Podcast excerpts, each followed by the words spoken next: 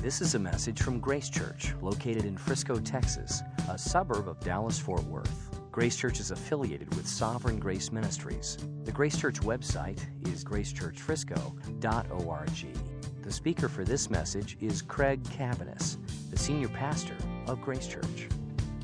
And uh, as you're sitting down, if you could open up your Bibles to the Gospel of John, chapter 20. Chapter 20 in the Gospel of John. Uh, I, w- I wanted to piggyback on one of the announcements for just a second, if I could, and uh, just invite you out to the announcement Rob made. I'm going to be teaching a theology class uh, starting in February. Uh, but before inviting you, I'd really like to discourage you from coming. And uh, so, if, if, uh, if you have financial issues in your life that you're struggling with, do not come to this class. Go to Financial Peace University that, that's a priority. Um, if it's difficult for you to make it to your community group during the week, don't come to this class. If you've got one night out a week, please go to your community group. That's the priority, that's the value. If you are in reach, uh, this class will conflict with two reach meetings. Do not come those two nights. Go to reach. It's better to be at reach, it's better to be at your community group, and it's better to be at Financial Peace University if you are dealing with financial issues. If, you're, if all those categories don't apply to you, please come. We'd love to have you.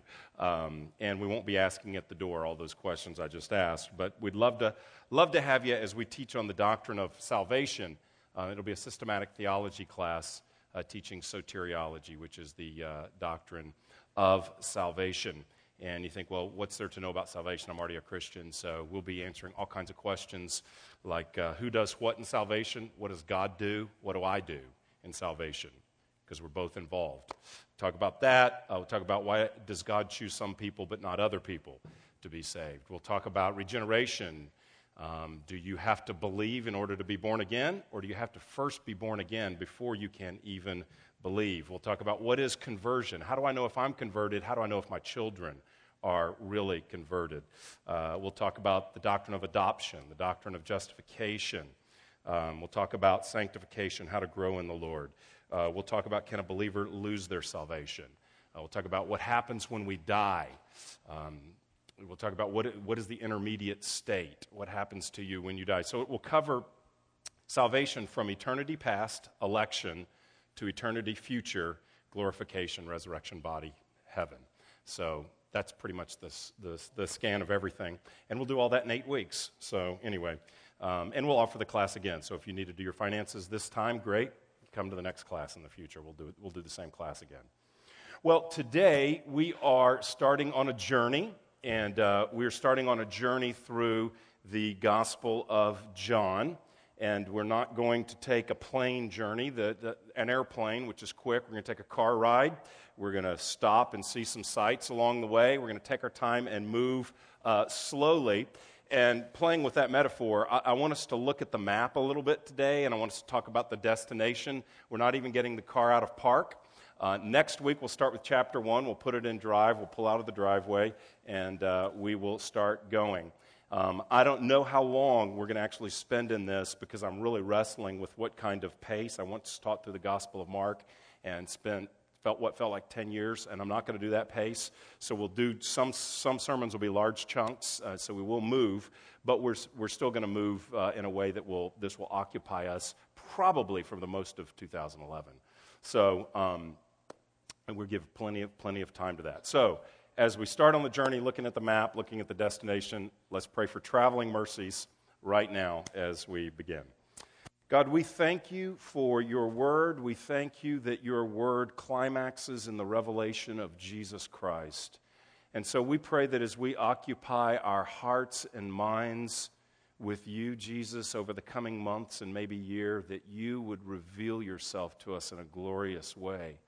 We pray that we as a church would know you more deeply. We pray that we would experience you more meaningfully. We pray that we would be captured for the first time if we're unbelievers here today, or all over again if we're already believers.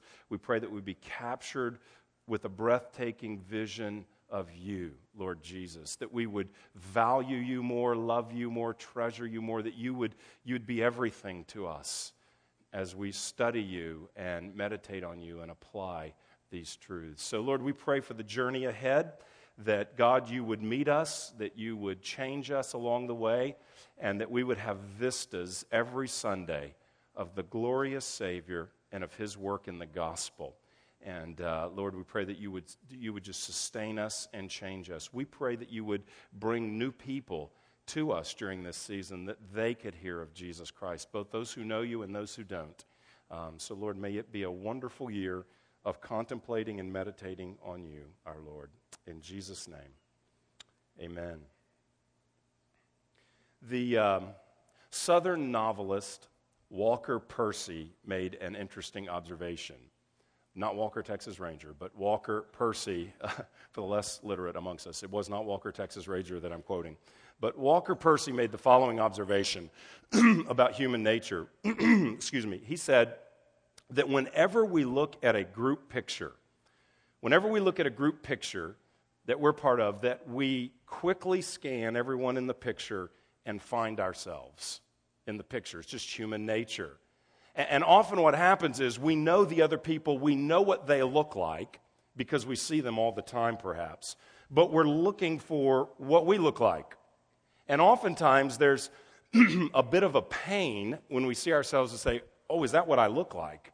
Because we're not used to seeing ourselves, but we're looking for ourselves. And, and the reason that happens is because the others are familiar, and yet we're perhaps not as used to seeing ourselves, and so we zero in. And oftentimes uh, we can be aware of ourselves and traits, and oh, I didn't know I looked that way, and, and this, that, and the other, just focusing on ourselves in the picture, looking for ourselves to see how we appear. And the same approach is far too common in Scripture that we look at the pictures of Scripture, we look at the narrative of Scripture, we look at the teaching of Scripture, and we focus on ourselves. We read the Scripture with an eye towards ourselves, with an eye towards what difference does this make for us. So we start with we often read the Bible, and especially if you've been a Christian very long, we read the Gospels this way.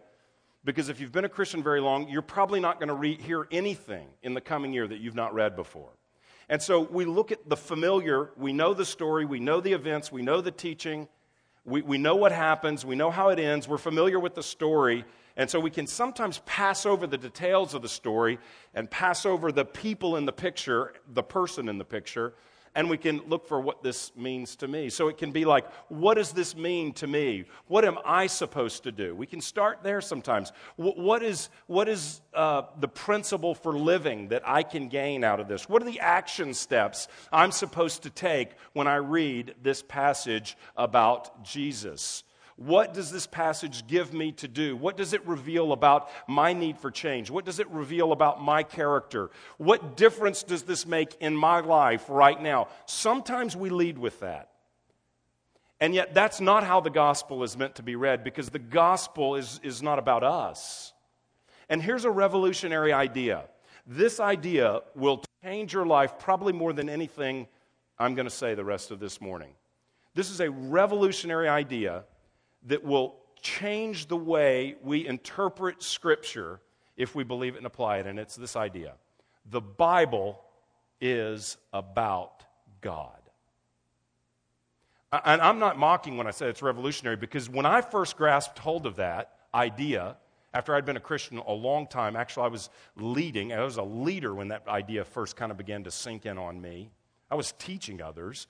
Uh, the idea that the Bible is about God and, and that the, the Gospels in particular are about Jesus Christ.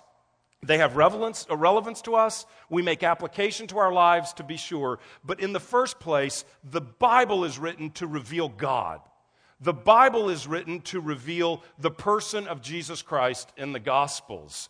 And so when we look at the text of Scripture, we want to be leading with these questions. When we look at the Gospel of John, we want to be leading with these questions. We don't want to look at the picture and identify ourselves. We want to look at the picture and ask this Where is Jesus in the picture? What is Jesus like? What does Jesus do? What has he done? What does Jesus teach? How does Jesus interact with people? What does Jesus encourage in others? And what does Jesus condemn in others? What is important to Jesus as I read the Gospel of John? Who is he? What has he done? And what is he like? That is the primary question that we want to ask when we come to the Gospels. Because our lives will be changed when we come to the Gospels to know Jesus, not to, in the first place, run over him to find out something for ourselves, to grab a nugget for ourselves, so to speak. And, and it's count, that's a counterintuitive idea because we tend to think, I'll be changed when I come primarily looking for life change. And the reality is, you'll be changed when you primarily come looking for Jesus and then meditating on Him, knowing Him, considering Him, trusting in Him, believing in Him, adoring Him, loving Him, worshiping Him, cherishing Him will begin to change you from the inside so that your desires change, your perspective changes, your heart changes, and that leads to lasting change and application in your life. So it's counterintuitive. Come looking for Jesus and as you see him and respond to him, you will be changed rather than come looking for life change. Well, it's nice for me to say those things, but it's perhaps better to see what John himself tells us about his reason for writing. Because in this gospel, John says very clearly why he is writing. And this is what he says in verse uh, 30 and 31 of chapter 20. Now, Jesus did many other signs in the presence of the disciples, which are not written in this book. But these are written so that, that's a, there's a purpose clause, so that you may believe that Jesus is the Christ, the Son of God, and that by believing you may have life in his name. Why does he write? To reveal Jesus as the Christ, the Son of God. And that, so by believing that, we may experience life in his name. I want to look at this passage that we just read and talk about really three things. This is an overview about the Gospel of John. I want to look at the nature of the Gospel of John. I want to look at the purpose of the Gospel of John. And then I want to look at the fruit of re- believing or responding to the Gospel of John. First would be the nature of the Gospel of John. Gospels are a genre of literature that are not like uh, what we might call autobiography. Uh, we don't get the whole account of Jesus' life from birth uh, to resurrection and ascension. The purpose of the Gospels are not to write an autobiography where we, where we get every detail. As a matter of fact, in the Gospel of John, um, you know, almost half, well, not quite half, um, but almost half of the, of the gospel takes place the last week of his life. So, a significant part of the book is one week of his entire life, which may have been 33 years or so. Um, so, the, the purpose is not giving us everything, and he makes that clear right here. He said, verse 30, Jesus did many other signs in the presence of his disciples, which are not written in this book. So, John's telling us that his gospel is selective. It's a selective history. It's a true history, it's an inerrant history, as are all the gospels, but it's selective in nature. He wants to tell us certain things that Jesus taught and did because he wants us to understand something very specific about Jesus, which he reveals in this passage. There are many signs that he did. In chapters 2 through 11, we'll look at seven signs that, that John gives us seven signs that Jesus is the Messiah. So in chapters 2 through 11, we will be exposed to that. The greatest sign he did is his death and resurrection, and that's the context here. When he says he did many other signs, what's just happened is he has interacted with Thomas, who has said he won't believe that Jesus is resurrected unless he sees the scars, touches the scars. And so he shows his hands and he shows his side to prove to Thomas that he's resurrected. So that's a major sign and there's other signs given as well. So he's given us a selective account. And each of the Gospels give us a true account, but a different account, a different perspective of Jesus. And John is by far the most unique of the Gospels. Uh, Matthew, Mark, and Luke are very similar. They probably have some of the same sources. Mark is probably written first. They use Mark, Luke and Matthew use, Mark, and they may have some common documents they're, they're uh, using as well as they write.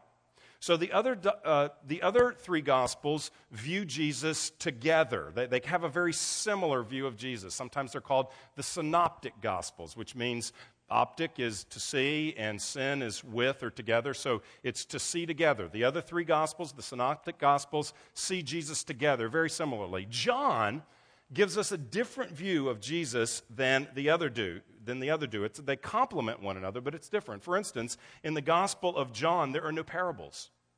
We don't get any of Jesus' parables. There's no exorcisms. You, you read the Gospel of Mark, and Jesus is thrusting out demons all over the place. But we don't get that in John. He doesn't focus, John doesn't focus on that.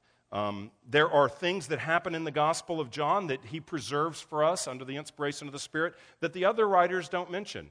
The, the wedding at Cana, where he turns water uh, into wine, the coming of Nicodemus, and the dialogue about being born again, where Nicodemus talks to him, the, the woman at the, uh, at the well, the Samaritan woman that he encounters in chapter 4, the lengthy recording of his prayer on the eve of his death in chapter 17. We don't get those things in the other gospel. So, it does preserve some, some interesting things about Jesus, but the point I'm making is every gospel is selective and they write with a purpose. So John selects these things and preserves them for a purpose. Another thing John does is he gives us a lot of information about how Jesus fulfills Old Testament ceremony, ceremonial law. Jesus is the new temple. Jesus comes at the, at the, at the, uh, at the uh, Feast of Booths, and he is the fulfillment of the Feast of Booths. So he reveals those things to us. Another thing, John talks more about the Holy Spirit than any of the other three Gospels. So there's various things that he wants to reveal from the life of Jesus so that we will have a picture of the Savior. And all of these things are marshaled together in a single story, in a single account for this purpose Number two, the purpose of the Gospel of John is, verse 31, they're written so that you may believe that Jesus is the Christ, the Son of God. They're written, He's recorded, He has, he has saved, He has preserved, He is revealing these things about Jesus with a singular purpose that as you hear it read or as you read it, you would come to believe, I would come to believe in Jesus that he is the Messiah, the Christ, the Son of God. Well, does that mean that the book is written as an evangelistic tract, a, lengthy uh, presentation of evangelism? Why did I write these, John says? So that you would believe that Jesus is the Christ, the Son of God.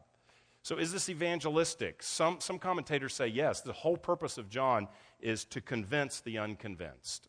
That's the whole purpose. That's why um, if you've ever heard somebody say when somebody first becomes a Christian, they almost always tell them, read the Gospel of John, as opposed to, there's this book called Leviticus. Why don't you read that? Most people don't start there, but they often start in the Gospel of John. Why, does, why is that counsel given? Because John's purpose is to reveal that Jesus is the Messiah, the Son of God, and that would confirm someone in their faith and help them understand who Jesus is. So that's why it's often recommended to a new believer. Um, Others say, no, it's, it's really written to build up Christians in their existing faith. So, the real purpose of John is to reveal the works and the person and the character of Christ so that those who already believe are strengthened in their faith. Well, I, don't really see any need to draw aside to pick a team on that one. I think both are true. If you're here and you're not a believer, uh, if you read through this book, if you come to these, this series, um, I pray that God will grant you new life and you'll become a Christian because that's a purpose of this book. If you are here and you are a Christian, then I trust that this book will help you and help me grow in Christ. And, and the reality is that becoming a Christian and growing in Christ are the result of the same message and the same process. They're both the result of hearing the gospel and repenting of sin and believing in Jesus. That's how you become a Christian, and that there's not a new plan once you are a Christian. It's still the message of Jesus and the gospel applied to our lives where we turn from sin and trust in Him. That's Christian growth. That's conversion, and that's Christian growth as well. So, really, both take place. And it's important for the Christian to for us to grow deeper in our understanding of Christ, for our roots to grow deeper. John can write to Christians and say, These are written so that you may believe. Even though you already believe, you may continue to believe. You may grow in belief. You may deepen in your belief in Jesus Christ. And the reason that's relevant for Christians is because that's how we mature, is by knowing Jesus Christ. We don't need primarily a new technique. We don't primarily need uh, a, a, a, you know, some kind of a new program.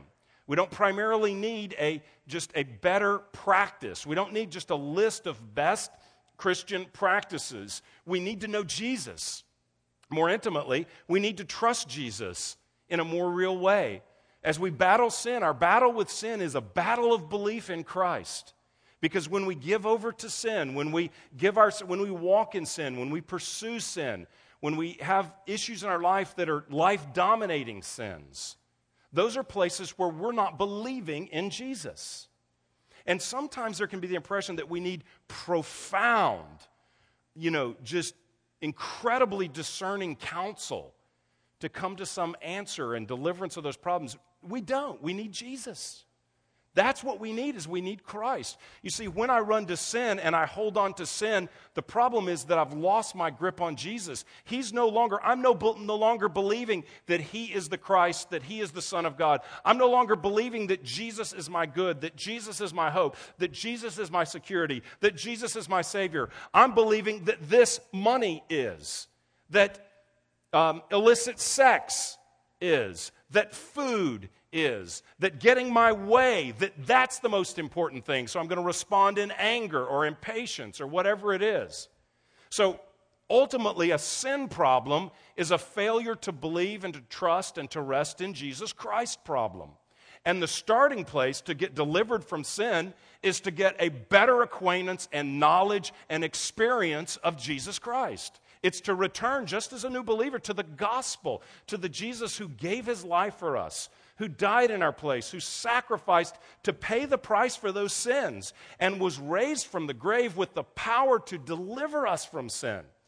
It's not a new technique that we need, it's more of Jesus that we need and his resurrection power in our lives. So, the study of this book will be wonderfully liberating in areas of sin for us. That's my anticipation for my own life and for you as well. Because when we sin, what we're saying is that Christ is no longer enough for us. I need Jesus plus this to be happy. I need Jesus plus this to be fulfilled. I need Jesus plus this to survive. And so the study of Christ and his life and his person and his work and a slow process of meditating on him and encountering him by his Holy Spirit is freeing. He who the Son sets free is free indeed. He is life. John, that's a big theme in John, that He is the life as well. So, this is a book for unbelievers, it's a book for Christians as well. God wants us to believe what? The purpose is that we would believe what? First of all, that He is the Christ. That He is the Christ. Christ is the Greek word for which the Hebrew word is Messiah, and they both mean the same thing. Messiah or Christ mean anointed. Anointed. Anointed means smeared with oil, is what it literally means. And so the anointed person was the person that was smeared with oil in the Old Testament. It was a person who was set apart, who was chosen for some particular task, uh, as a priest or um, something, some such thing as that. They were selected and chosen by God for a task. So the Messiah is the chosen one, the expected one. The, a king was chosen as well, the ultimate king. He wants us to read and understand that Jesus is the anticipated, expected, sent one, anointed one from God, that he is the chosen one that would come as a king greater in the line of David, but greater than David. The king who would come and make all things right, the king that would come and restore, the king that would come and bring shalom or peace, where everything is right on earth. There was an anticipation that the one who would come, who would crush the serpent's head that was prophesied in Genesis 3, and that was pictured in the king who would come. That this one would come and rule and reign. And so in John, we see that Jesus is that anticipated, expected Messiah. And he's going to show us how Jesus fulfills that expectation. But he's also going to show us that Jesus wasn't the Messiah that the people of Israel expected. Because he didn't come as a king in power, but he came as a suffering servant who lays down his life and will return in power to rule and to reign. So it's written that we may know that Jesus is the anticipated one from the Old Testament, the Old Covenant, the anticipated one that would come and make all things right, would bring, would bring restoration. And he does that by making all things right, by forgiving sins, granting new life, and then one day he will return and rule and reign in a new heaven and a new earth, and all of those expectations physically, eternally will be fulfilled as well. Okay, secondly, he says, that you may believe that he is the Christ or the Messiah, the Son of God. The Son of God. Now, uh, the Son of God is a title for Jesus that we find in all the Gospels. But in John's Gospel, when he talks about Jesus being the Son, we're about to do a little survey of Scripture here Uh, of John. When he talks about Jesus being the Son, he's not just talking about a title, Son of God, that means Messiah. He's talking about usually Jesus' relationship with the Father.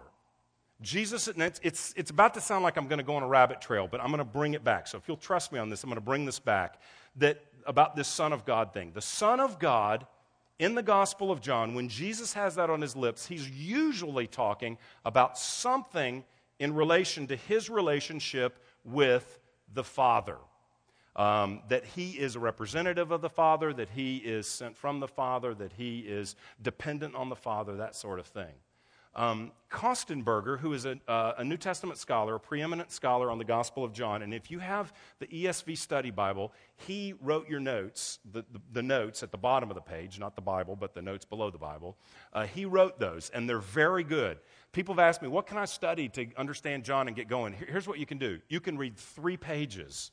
They're the three introductory pages to the Gospel of John in the, uh, in the English Standard Version Study Bible.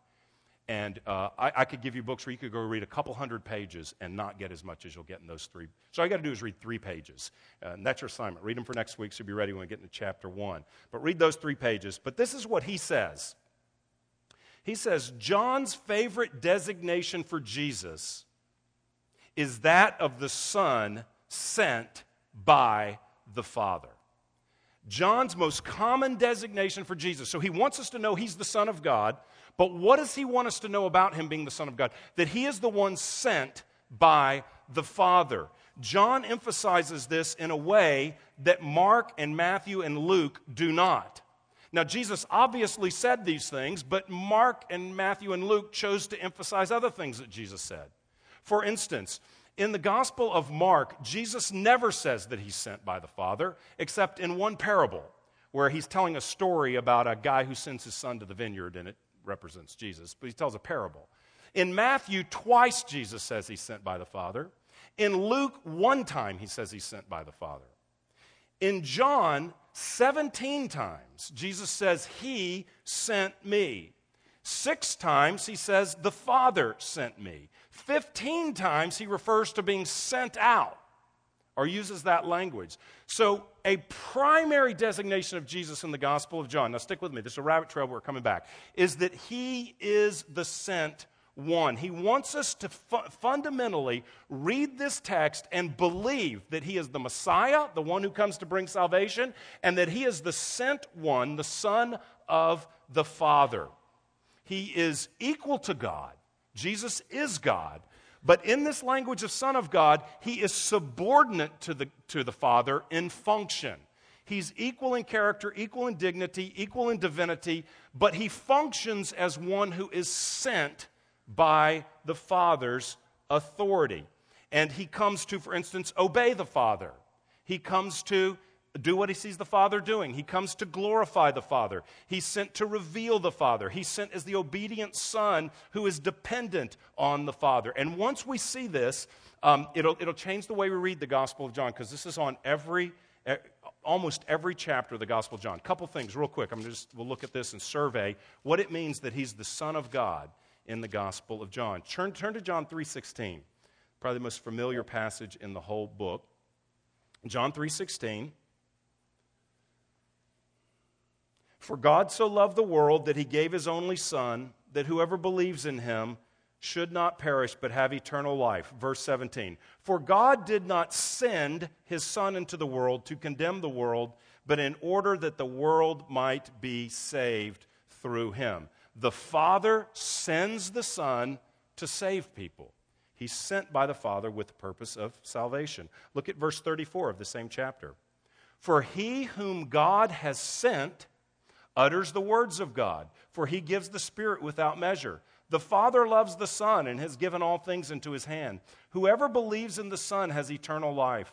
Whoever does not obey the Son shall not see life, but the wrath of God remains on him. So the Son is sent by the Father, and he utters the words of God. The Son is the messenger who comes bringing, uh, bringing the Father's message perfectly, so that if you believe in the Son, you receive eternal life. The Son is sent to speak the words of God.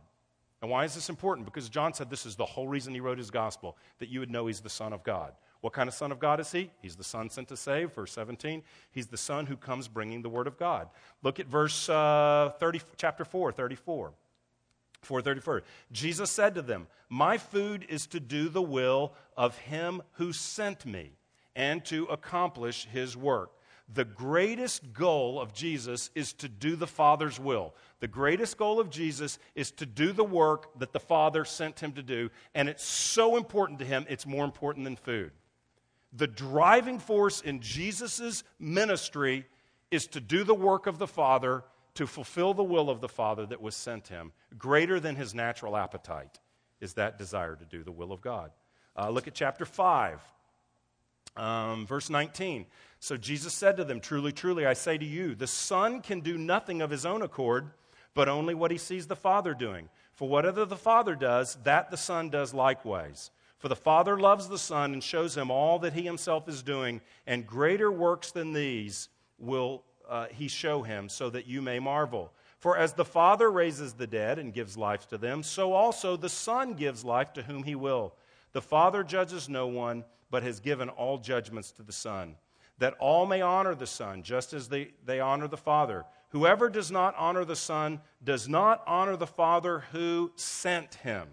Truly, truly, I say to you, whoever hears my word and believes him who sent me has eternal life. He does not come into judgment, but has passed from death to life. So here he's saying the Son is dependent on the Father. He only does what he sees the Father doing. He's the Son is dependent on the Father. He represents the Father to the degree that to honor the Son is to honor the Father, and he is sent as the one who is dependent on the Father. He only does what the Father does. So he comes as the sent one dependent on the Father. Look at uh, chapter 8, verse 28. 8 28. Jesus said to them, When you have lifted up the Son of Man, then you will know that I am He, and that I do nothing on my own authority, but I speak just as the Father taught me, and He who sent me is with me. He has not left me alone, for I always do the things that are pleasing to Him. Track with me. We're coming back. This is all going to loop back. Okay. Eight, so, what he's saying here is the Father is with the Son. So, he comes in his authority and he comes with his presence. He's the sent one, sent in the Father's presence. Look a few verses down, 842. Jesus said to them, If God were your Father, you would love me, for I came from God and I am here. I came not of my own accord, but He sent me.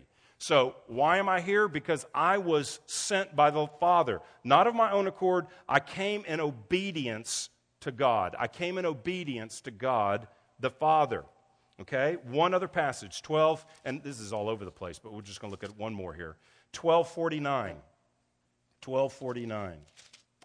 Um, I have not spoken on my own authority, but the Father who sent me has himself given me a commandment what to say and what to speak and I know that his commandment is eternal life. What I say, therefore, I say as the Father has told me. So he's sent by the Father. He speaks his word with authority. He's sent with the Father's authority. So let me just review really quickly all of those things. Here's what we learned John writes so that we'll know Jesus is the Son of God. What do we need to know about the Son of God? Is that just a title? It's a title, but it's a relationship. And here's what we learned just the verses we saw Jesus is sent by the Father to save. Jesus is sent by the Father to speak the words of the Father. Jesus is sent to do the Father's will and to complete the work that the Father has given him. Jesus is sent as one who is dependent on the Father. Jesus is sent with the Father's presence. He is with me. Jesus is sent in obedience to the Father. I didn't come of my own accord, I came because he sent me.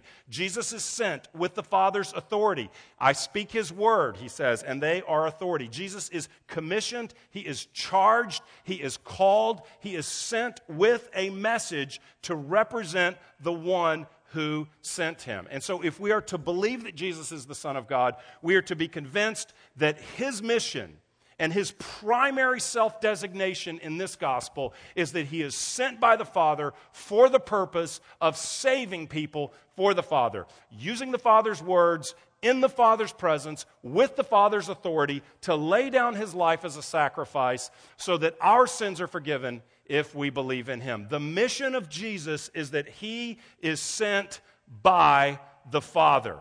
That, that is the, that's really the theme of the gospel in many ways. And we're going to call this series Sent because Jesus is the sent one. Now, it does not stop there because the one who is sent by the Father sins as well. Not sin, S I N, sins as well.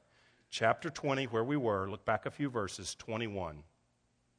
As the Father has sent me, even so I am sending you. Several times in the gospel, this appears where Jesus says, As the Father sent me, so I now am sending you. That has relevance to every one of us in the room. That defines the nature of our mission in life. That defines the nature of our church. That Jesus is sent from the Father to save, He saves us, and now as Jesus was sent, we are sent. That's the defining paradigm of our lives. That we are to live sent by God. Now, what does it mean that we're sent like He sent? Well, we're not sent incarnationally. We're not sent in the incarnation. He is God and becomes man. We're not sent like that. We're not sent to make atonement. He comes and dies for our sins. We're not sent like that. How are we sent? Everything I just read. Everything I We are sent to represent the Father so that people may be saved. We are sent to speak the words of God to one another and to others that they may know Jesus Christ. We are sent to do the Father's will, so that living for Him and fulfilling His work would be more precious to us than food itself. We are sent as people who are dependent on the Father. That's what Jesus, he came dependent on the Father. We are sent as those who are dependent. 829, we are sent with the Father's presence by the Holy Spirit. Jesus said, I'm sent and he's with me. You're sent and the Holy Spirit is with you as well. You're sent to represent Jesus who's sent by the Father so that people may be saved and that we may be built up together. We are sent in obedience to the Father. Jesus says, I didn't come of my own accord. I came because the Father sent me. You're not saved of your own accord. You're saved because G- God has saved you. Jesus Christ has given his life for you. You don't exist of your own accord. You exist for the glory of God. You're sent to bring him glory. You're sent to build up the church. You're sent to be a light in a dark world, representing the Father with the words of God. As Jesus is sent as the Son of God, so are we sent as well.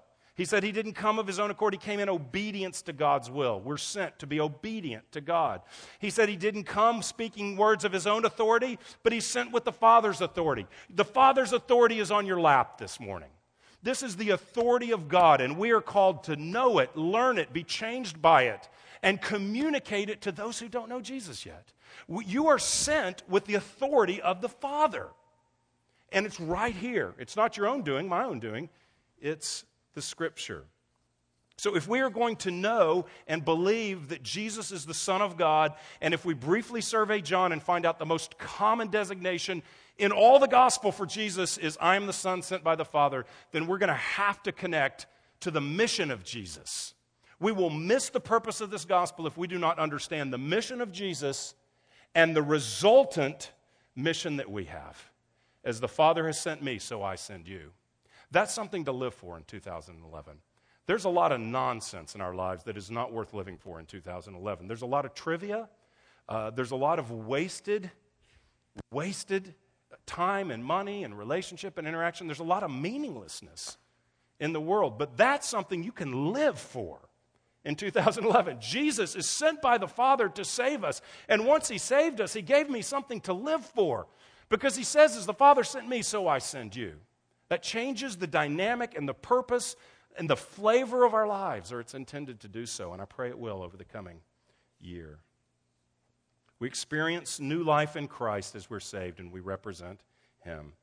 Very quickly, that's the purpose of the Gospel of John. So there's the nature of the Gospel. It's a selective account of Jesus Christ, and we can see how he kind of hones in on that selective account. The purpose is that we might believe that Jesus is the Messiah and that he's the Son of God.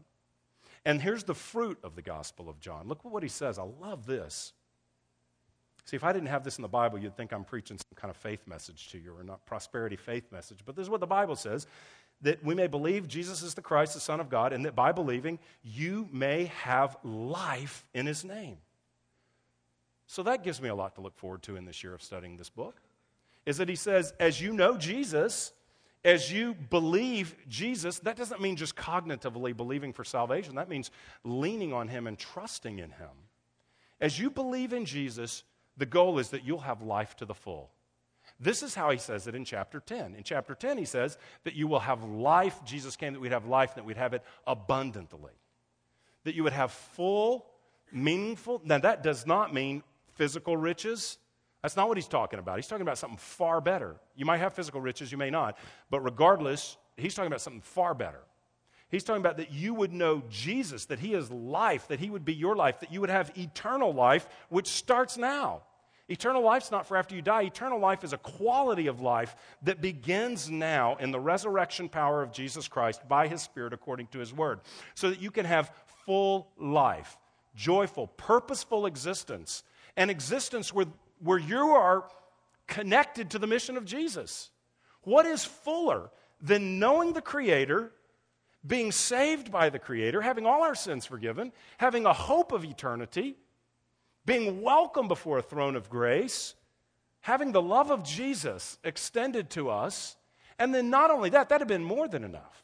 Not only that, but then given a purpose to be sent as he was sent in the same manner, not identically, obviously, uh, incarnation, atonement, other things, but generally dependent with the authority of the scripture, depending on the Lord, with a purpose in our lives. That is life to the full. To know Jesus who saved us, changes us, and then calls us into his mission to live a sent life. To live a sent life among one another so that we build each other up in the faith. To live a sent life in our families so that the grace of God is what we're about and what unites us. And we are sent to the next generation as parents to introduce them to Christ and to raise them to know him and to see him save them. We're sent in the workplace. You're sent to your extended family. You're sent to your neighborhood. It's not just your address, it's where you're sent. That's how, where you're to live sent. That's where I'm to live sent. Your school, you didn't just randomly end up in that classroom with those students and that teacher. God sent you there so that as He sent the Son to save people, so He would send you, dependent on God in His authority with His message to see other people saved. So we're, we're sent people, and that's just a wonderful way to live. Some of us are going to be sent to Namibia this summer. I mean, this is this year's starting off crazy. I mean, here we're starting off and we just got we're sending people to Africa and stuff. That's fantastic. So be people sent to another part of the globe this year. But whether you're sent to Namibia, I don't know if you're sent there or not, but I know that we are sent to this area as a church, to our neighborhoods, to our workplaces, to our families, to our community groups. We're sent to live a sent life. And that is where we experience life in the full. It's life in Christ. It's life in Christ. It's where other things are diminished, and His person and His work is raised and elevated in our eyes so that we love Him. A couple of little points of application here. Um, I, would encourage you to begin reading on your own the Gospel of John. I haven't read it through in a sitting, so I don't know how long it takes, but uh, you may not read it in a sitting. Maybe you read it in two sittings or five sittings or 10 sittings or a chapter a day, 21 sittings. But I'd encourage you to read through this gospel. If you have the ESV study Bible, Um, and we have it at the Resource Center. I'd encourage you to read it and chart the, the notes below because they'll help you explain. They'll help explain a lot of the gospel to you. And, and, I, and as you're reading it and as we're going through it, let's do so prayerfully, asking that God's purpose in the book would bear fruit in our lives. Because whatever chapter we're in, whether it's Jesus in the temple, whether it's Jesus before Pilate, whether it's Jesus with the woman at the well, wherever it is, John, under the power of the Holy Spirit, wrote that. That passage, that account, that story, he wrote that so that we would believe that Jesus is the Christ, the Son of God, the one sent from the Father. That we would believe that. So let's pray that every word we read, as we meditate on this, pray about it, and study it, that our belief in Jesus is cultivated and grows.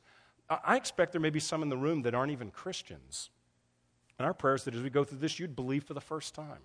So let's pray that people would come to faith in the coming year as we study this. Let's pray that our own faith would be built up and that we would have life in His name. That's the goal, that you would have life in His name, that we wouldn't have life and draw our life from the world, that we wouldn't suck life out of the temporal and try to find meaning. But we'd have life in Jesus. That's the purpose of the book. So we want to pray that as we read, if, if, you may want to read this in your devotion, you may want to read it in your study time. You will be reading it if you come here on Sunday mornings. So uh, we'll be going over this in our community group. So as we're reading, let's be praying God, would you firm up my faith and trust and rest and confidence and peace in you so that I have full life in you?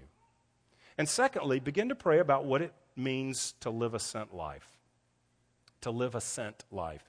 He doesn't say, I'm sending you all over, he just says it a few times. But he makes the comparison to his being sent. So whenever we read about him being sent, again, a few may be unique, but generally, let's look for the principle behind that and realize that we're sent in the same way. So if Jesus is dependent on the Father, how much more are we dependent on God?